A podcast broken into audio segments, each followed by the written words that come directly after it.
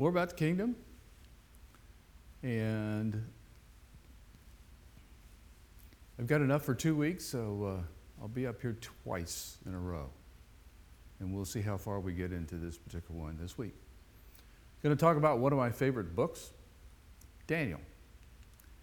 And there's a lot about kingdoms in Daniel, and we'll talk about the kingdoms in the kingdom and do some contrasts and see what Daniel was talking about. Daniel's a really good book that I like. If you're also, I'm going to, little segue. If you're going to talk about the Bible, does it have any credibility? And Daniel talks about kingdoms that are going to come to be over about 500 years before they happen. And it's pretty explicit about what those kingdoms are. So it's, it's a pretty good book if you're, if you're talking to somebody and they're saying, well, what about the Bible? It gives a lot of credibility to say, you can see the prophecy that he has about the kingdoms, and the kingdoms came to be hundreds of years before they happened. So, Daniel chapter 7. Did a little bit differently. Um, another comment about the book of Daniel. It goes through a succession of time, and then it backs up midway through in chapter 7, and then it goes through it again. So it's a little bit hard unless you kind of got a roadmap to say, what, where am I? Where am I in time that he's talking about? Which kingdom is he talking about at that particular time? So, in the first year of Belshazzar, king of Babylon, it's got a lot of great names in it too. Daniel had a dream, and visions passed through his mind as he was lying in bed. He wrote down the substance of his dream. Daniel said, In my vision at night, I looked. And there was before me the four winds of the heaven churning up the great sea. Four great beasts, each different from others, came up out of the sea. So this is, I'm going to ask my questions. Who's Belshazzar? Huh? King of Babylon. A, the king of Babylon. Um, Belshazzar is the grandson of Nebuchadnezzar. He is the son of Nabonidus. He's the eldest son of Nabonidus. So you have three generations that, that the book goes through. It starts with Nebuchadnezzar, and quite frankly, it ends with Belshazzar. And this is the first year of Belshazzar's reign as king. Now, there's a lot of debate. I'm going to go into history, so if you don't like history, you won't enjoy this very much. But Belshazzar and his father, Nabonidus, were co regents for a while, father and son, for about six years. After about six years, Nabonidus decided to kind of go on vacation for about 10 years. He went to Tema. And he was Tema for about 10 years. So for the last 15 years or so, 15 to 16 years, Belshazzar was the king during the reign of the last 15 or 16 years of Nabonidus, if that makes sense. So there's, a, there's an overlap there. And that's why you see in some of the history books, there's that overlap, is because Nabonidus let Belshazzar run everything, and he was in Tema, but he was in Tema for 10 years, and then he came back at the very end. At the very end is when we have a switch in kingdoms. It's a little bit confusing. This is in the first year Belshazzar. It would have been about 554, 554 years before uh, BC. So that kind of gives you a little bit of a, of, of a context of where we are in this particular chapter, and it's chapter 7. Chapter 6, which is what's confusing in chapter 5, but chapter 6 mostly, is talking about Daniel in the lion's den. So, and that happens during the next kingdom's reign. Okay, so it, it, like I said, it can be confusing unless you try to kind of unwrap it and say, where am I in time and which kingdom am I, I in? So we're in the Babylonian kingdom. We're in with the last king in the Babylonian kingdom. And this is Belshazzar. So, who had the dream or the vision? These are easy questions. Daniel. Daniel. Okay. And I'll come back to that when I get to chapter 2. If I had candy, I'd throw a piece at you. So, how many great beasts were there? Four. Like I said, these are softball questions. So, what's the greatest earthly kingdom at this time? Babylon. There's still the great Babylon. The first was like a lion, it had the wings of an eagle. I watched until its wings were torn off and it was lifted from the ground so that it stood up on two, two feet like a human being. And the mind of a human was given it. And there before me was a second beast, which looked like a bear. It was raised up on one of its sides, and it had three ribs in its mouth between its teeth. It was told, Get up and eat your fill of flesh. After that I looked, and before me there was another beast, one that looked like a leopard, and on its back it had four wings like those of a, word, of a bird. The beast had four heads and, it, and was given authority to rule. So, what kind of beasts are, beasts are these? They have wings.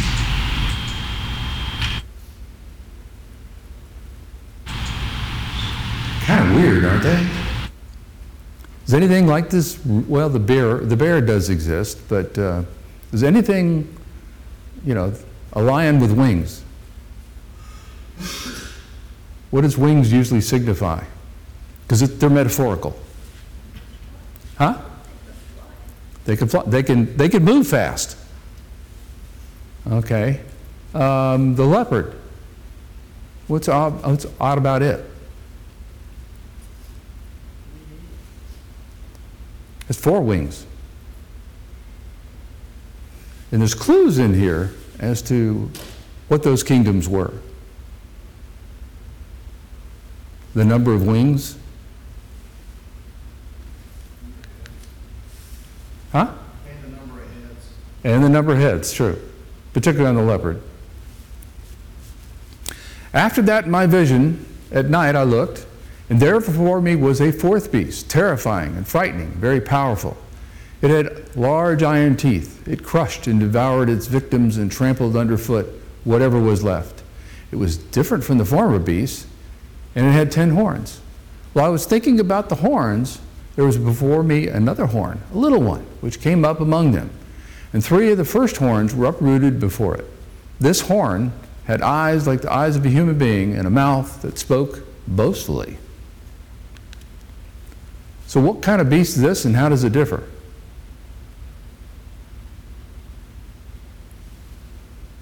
Did, from the other three? Large teeth. Huh? Large teeth. Large teeth? What are the other three beasts? A lion, a bear, and a leopard. What kind of beast is this? It never said what it is. It's terrifying. It has big teeth, iron teeth. When we get to chapter 2, remember the iron part of it and the teeth.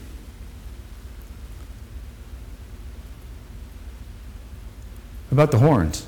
What horns usually signify? Kings, kingdoms. So it's, it's a powerful beast that he doesn't know what it is.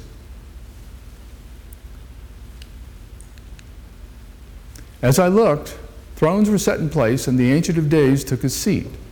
His clothing was as white as snow, and the hair of his head was like wool.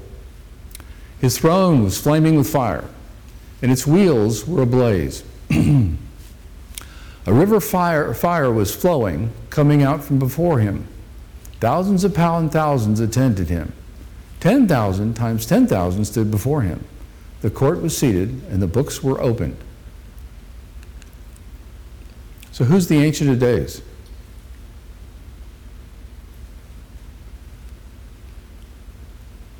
Everybody have their coffee this morning? God is. Which God? Which part of God? The Father. What's the river?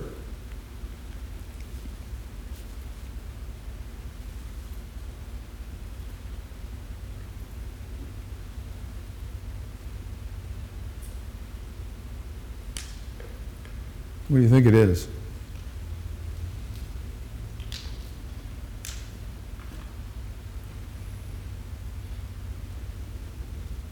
Come back to that. So, what is this scene Daniel sees in his dream?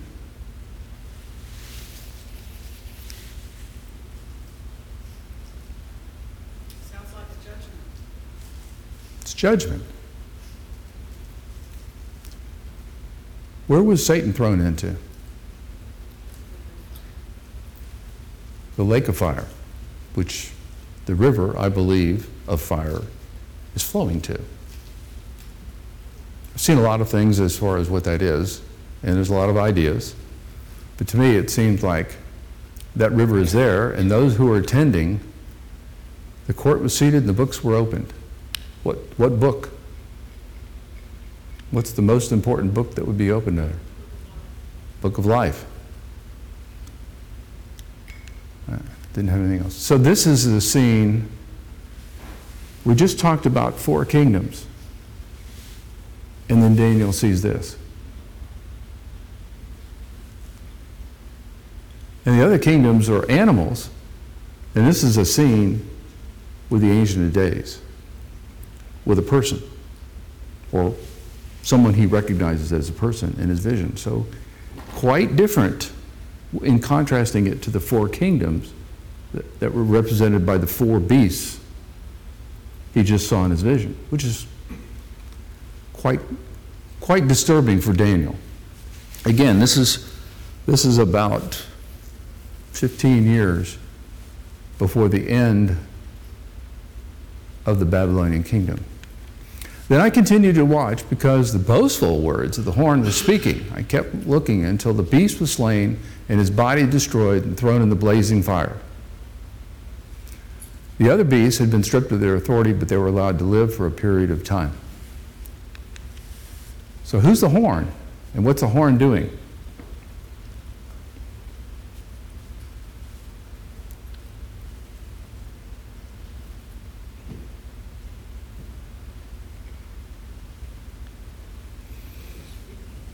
This is, if this is a judgment scene, what's, what's the horn doing?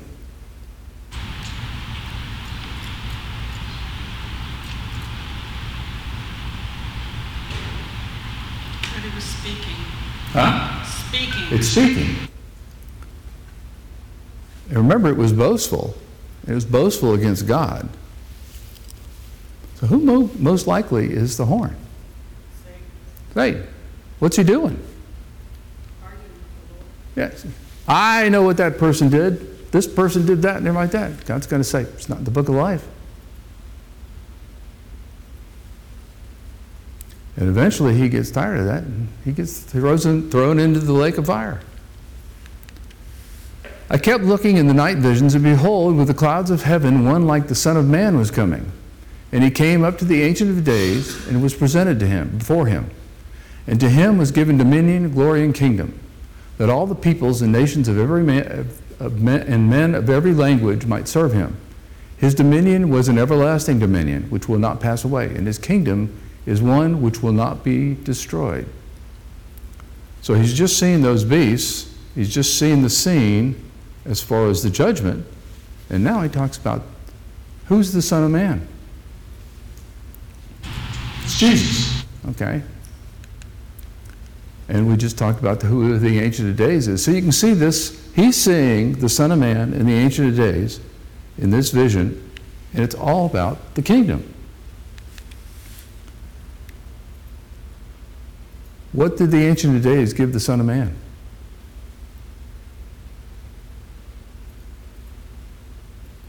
dominion, glory, kingdom. In the kingdom, okay? So it came from the Father to the Son in this vision that he had. And the glory. The glory that came with being the king of the kingdom. So, what happens when creation ends to the kingdom? Huh? It's eternal. Won't be destroyed, can't be destroyed. The other ones, uh, they'll be around for a while, but all those will fade away. So there's a contrast between the kingdoms, when it talks about kingdoms in Daniel chapter 7, it talks about kingdoms three times in the book of Daniel. And it's consistent as far as what the kingdoms are. It's kind of interesting the question that Daniel asks. I, Daniel, was troubled in spirit, and the visions that passed through my mind disturbed me. I approached one of, the, one of those standing there and asked him the meaning of this. So he told me and gave me the interpretation of these things. The four great beasts are four kings that will rise from the earth. But the holy people of the Most High will receive the kingdom and, it, and will possess it forever. Yes, forever and ever. So, what did the four beasts represent?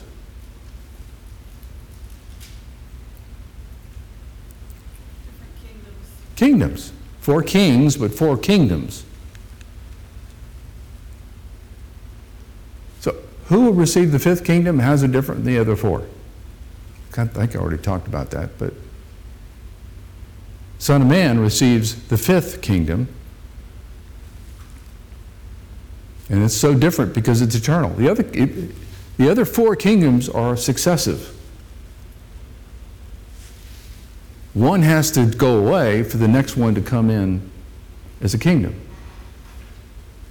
But the fifth kingdom is an everlasting kingdom. It's different. Then I wanted to know the meaning of the fourth beast, which was different from the, all the others and most terrifying with its iron teeth and bronze claws. The beast that crushed and devoured its victims and trampled underfoot whatever was left. I also wanted to know about the ten horns on its head and about the other horn which came up, before which three of them fell. The horn that looked more imposing than the others and had eyes and a mouth that spoke boastfully. As I watched, his horn was waging war against the holy people and defeating them, until the Ancient of Days came and pronounced judgment in favor of the holy people of the Most High. And the time came when they possessed the kingdom. So, which kingdom did Daniel want to know more about? Of the five? The fourth. I kind of would like to know about all five of them personally, and a little bit more. But he only asked about the fourth one. Why did he ask more about that one?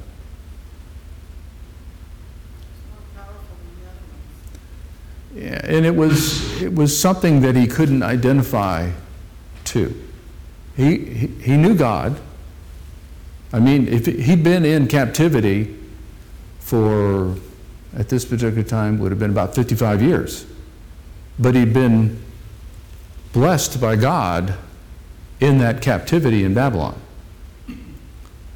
So he knew about God. And the other kingdoms, the other three, well, there was an animal, and he'd already known about some of what one of the kingdoms were. The other two, we'll get into chapter 8, where it's very specific about what those two kingdoms are. But here, he did touch on this one in chapter 2, which, like I said, we'll probably come back to next week. That fourth kingdom with the beast, that he doesn't know what it is. What is the horn fighting to possess?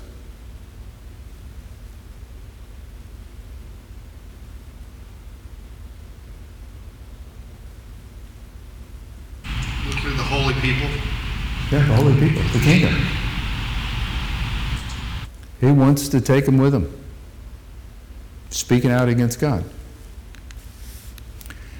He gave me this explanation. The fourth beast is the fourth kingdom which will appear on earth. It will be different from all other kingdoms, and it will devour the whole earth, trampling it down and crushing it. The ten horns are ten kings who will come from this kingdom. After them, another king will arise, different from the earlier ones. He will subdue three kings. So you can kind of see the horns are representing kings or kingdoms or subkingdoms, if you will, as far as how it's described. What kingdom in our history devoured the whole earth? Huh? Rome. Now, other people may say, well, what about China? You know, the dynasties in China. What about Northern Europe? What about North America? What about South America? Perspective I have on that one. The whole book of Daniel is written around what's happening in Asia Minor, specifically Judea, Judea and Israel, because it's prophecy about the kingdom that comes in that part of the world. The known, if you will, civilized world, there were other, you know, the Mayans and, and everything that were in South America had some pretty sophisticated uh, capability, but they were pretty, pretty crude about things. But the part of the world that God seems to have focused on and considers the whole world is around the Mediterranean and parts to the east and parts to the west, but pretty much that there. So when he talks about the whole world, it was Rome. And it wasn't until Rome that you went all the way west and all the way east when they conquered that part of the world. Up until that particular time, most everybody seemed to go east. Don't know why, but that's the way they seemed to go. So, what kingdom followed the first three kingdoms based on this explanation?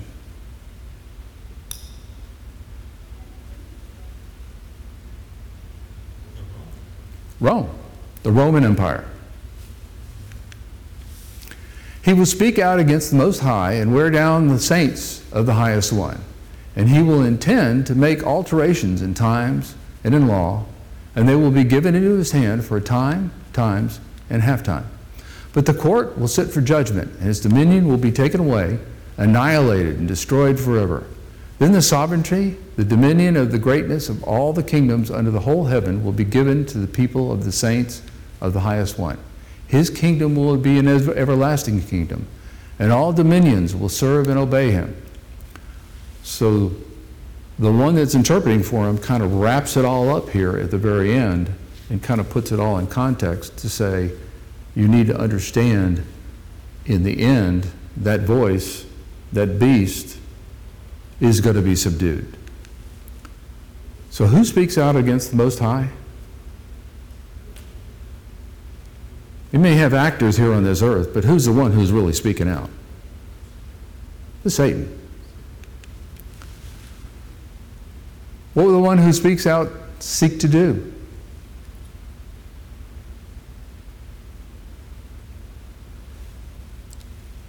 Change stuff. Say, don't believe what's, what's given to you as the word. He's not going to do that for you. Doubt, seeds of doubt, change what's in there, make it where it doesn't exist. I like that line in uh, 25. He'll try to make alterations in times and in law. Right. You don't remember the right order, you don't know how it happened, you don't know who did that. Maybe, and like that, you know, maybe you don't have a long time, maybe you go forever, you know, all that kind of stuff. Yeah, yeah. God doesn't love you, He just wants to manipulate you. You know? And you see that when the, when the, um, when the I think it was the psalmist, may, it may have been Solomon, when he wrote, Those that call things that are good evil, and those that call things that are evil good.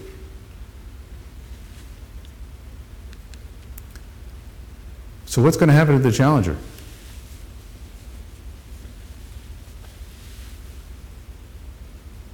He won't survive it.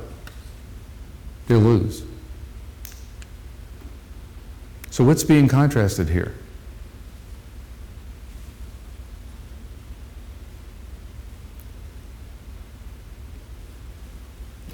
Isn't this the struggle between good and evil?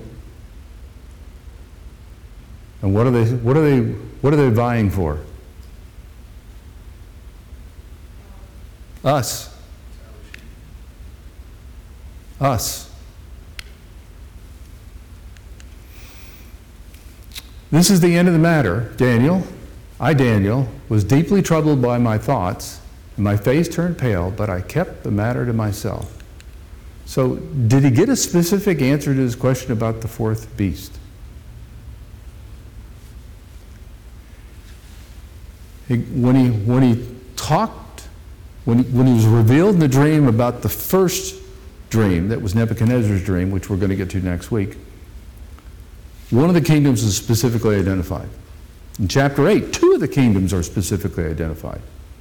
But it never specifically identifies the fourth kingdom as to what it is. But you can look at it and say, it's Rome.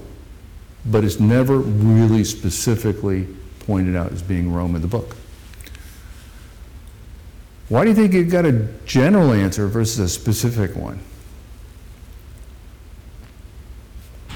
It's still in the future at that point. It's in the future, but he gave him specific answers on the other one. I don't know why he didn't give him to say it is the it is Roman or is Rome, as he did with the other ones. But he didn't. So how satisfied was Daniel with the answer he got? It's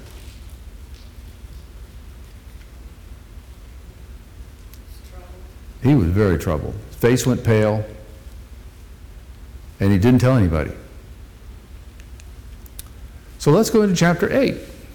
This is three years later, in the third year of Belshazzar's reign. I did some research on this one, and sometimes they think this and what's in chapter 4 are commensurate. Chapter 4 is the one about the handwriting on the wall with Belshazzar. No, this didn't happen in the third year.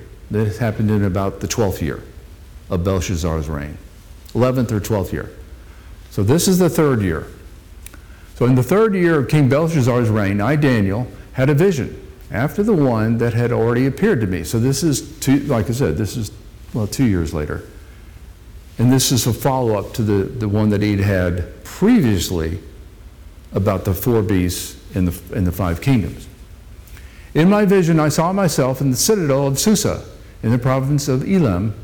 In the vision, I was beside the Ul- Ulai Canal. Susa. Anybody know what Susa is? It's a summer palace for the Babylonian kingdom. I looked up, and there was before me a ram with two horns, standing beside the canal, and its horns were long. One of the horns was longer than the other, but grew up later. I watched the ram as it charged towards the west and the north and the south. No animal could stand against it, and none could rescue from its power. It did as it pleased, became great. So, how close to the end of the Babylon Empire do you think it's is in the third of Belshazzar's reign it is? I kind of just explained it. How, how close do you think it is?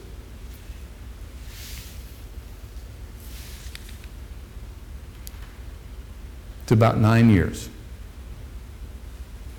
That's important because when he has this vision, there's no vision about the Babylonian kingdom. It's about two beasts, only two beasts.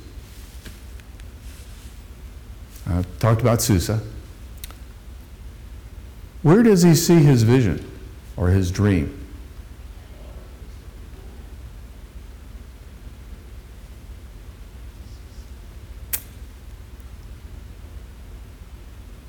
It's where he's at.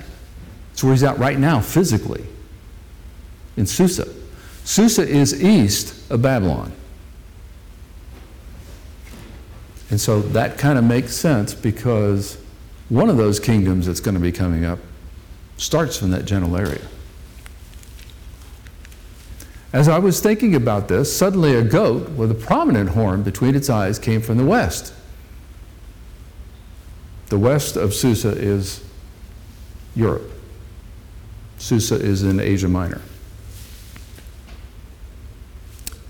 Crossing the whole earth without touching the ground, it came towards the two horned ram I had seen standing beside the canal, and it charged at it with great rage.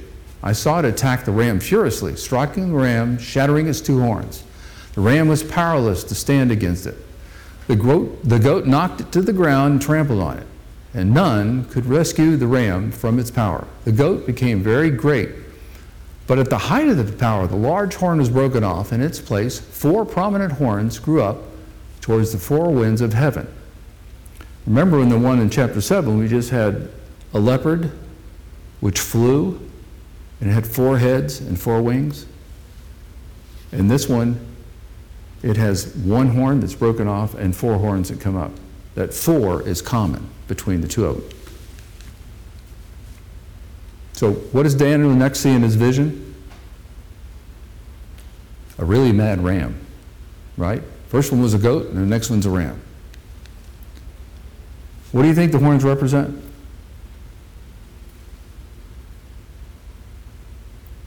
Kind of what they always represent kings or kingdoms or parts of a kingdom.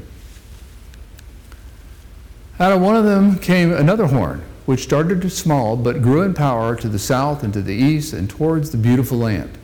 It grew until it reached the host of the heavens, and it threw some of the starry host down to the earth and trampled on them. It set itself up as a great commander of the army of the Lord. It took away the daily sacrifice from the Lord, and his sanctuary was thrown down. Because of the rebellion, the Lord's people and the daily sacrifice were given over to it. It prospered in everything it did, and the truth was thrown to the ground. So, what kingdom do you think was the small horn that grew represents? If you're not a history person, you don't know this one. I had to look this one up. This is from the ram. This is one of the horns, one of the small horns from the rams that grew up to be a very large one. We'll come back to that. While, Dan- while Daniel was watching the vision and trying to understand, there before me stood one who looked like a man. And I heard a man's voice from the Ulai calling, Gabriel, tell this man the meaning of the vision. As he came near to the place where I was standing, I was terrified and fell prostrate. Son of man, he said to me, understand that the vision concerns the time of the end. When he was speaking to me, I was deep in sleep with my face on the ground. Then he touched me and raised, my, raised me to my feet. Same question. He said, I am going to tell you what will happen later in the, in the time of wrath, because the vision concerns the appointed time of the end. The two horned ram that you saw represents the kings of Media and Persia. Very specific about what that represents. Now, what do we normally hear that as a kingdom? The Persian kingdom. But it was the Medes and the Persian. Um, Cyrus conquered Babylon, but um, Darius conquered Nineveh. And they were kind of co regents. Now, the greater of the two, when you looked at the two horns that was on the goat, one horn was bigger than the other. Cyrus was the big horn, Darius was the smaller horn. Cyrus stayed to the east in the Babylonian kingdom's capital. Darius was put in Babylon when they took it. I asked that one several times, didn't I? In the latter part of the reign, the, level, the rebels will, have, will become completely wicked. A fierce looking king, a, matter, a master of intrigue, will arise. He will become very strong, but not by his own power. He will cause astounding devastation and will succeed in whatever he does. He will destroy those who are mighty, the holy people. He will cause deceit to prosper, and he will consider himself superior. When he feels secure, he will destroy many and take his stand against the princes of prince of prince. Yet he will be destroyed, but not by human power. One thing I did want to point on here was the shaggy goat is the king of Greece. That kingdom is the Grecian kingdom. Okay. And we and who was the one who established Greece as a world power?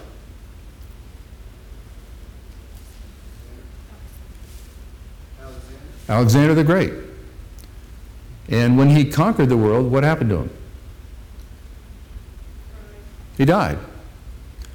And his four generals split up the kingdom into four pieces. The four. Remember, that four keeps coming through. Okay. So, who is that that's reigning? Who is the person that he's talking about that, that's a master of intrigue and everything else like that? Who do you think it might be? This happens during the Grecian Empire. It happens after it's been split up. It happens a few centuries after it's been split up. It's Antiochus IV. What kind of devastation do you think Antiochus IV caused in the context of what it's talking about here?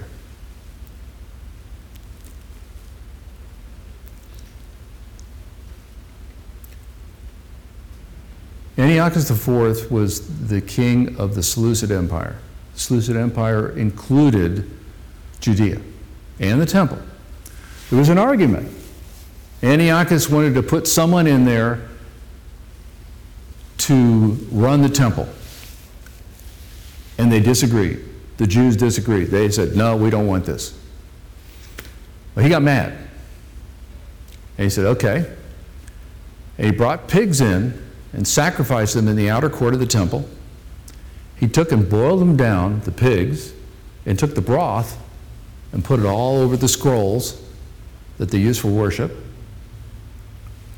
The eternal flame he extinguished in the temple. And then he made the priests and the Jewish leadership eat pork, which was forbidden for them to eat. So you can see the devastation he caused is he said, I'm going to make it where you won't even want to touch the scrolls. You won't even want to go to the temple because it's been sprinkled in pig's blood. And you defiled yourself because you ate pork. And I also quench the eternal flame. Who are the holy people Gabriel is refer- referring to at this time? The Jewish people who are still trying to follow God.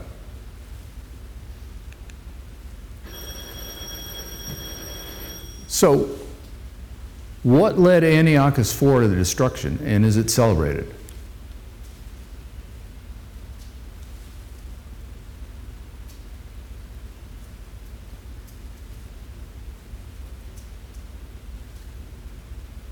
God took action. And it wasn't all through people. Now, it's celebrated today. It's called Hanukkah. It was the Maccabees and the rebellion against Antiochus. And what he did is why they rebelled. But all this in orange is the Seleucid Empire. This is the Ptolemaic kingdom, much smaller in green. And then there's two kingdoms over here. So the four kings got this piece and this piece, and the other king got this piece. Remember, it said it was the little horn that started little, and then grew to be huge? That's the Seleucid Empire. Judea is right here. Antiochus IV married a local Persian queen or, or woman that was of that. Her name was Laodiceus. It's kind of where you got Laodicea. It was named after her. All the Antiochs were named after Antiochus. So those are holdovers from the Seleucid Empire. It's very, very powerful. But because of the actions that he took, it got overthrown. But you've got the clues here to say, okay, I know who the second and the third kingdoms are. The second kingdom is the Persian kingdom, the third kingdom is the Grecian kingdom. Don't haven't got the fourth. And in chapter two, we find out it's the Babylonian kingdom is the first. So you get the succession of king, kingdoms. So this is chapter two. And we're about out of time. But this is kind of where history molds itself to what's in the scriptures. Because the Seleucid Empire doesn't come into existence until several hundred years from the time that Daniel saw it in his vision. The fact that it was so precise that it said, okay, you've got the ram. The ram has one big horn. The big horn represented Alexander the Great. And it was broken off after he had gone over the whole world. And then four little horns came up. Well, the four little horns were his generals, where they split the kingdom up into four pieces. By the way, the one who was in, charge of the Seleucid kingdom was pretty, pretty rough. Came up through the ranks. He was a man who had no land at all, and he was a rank and file soldier.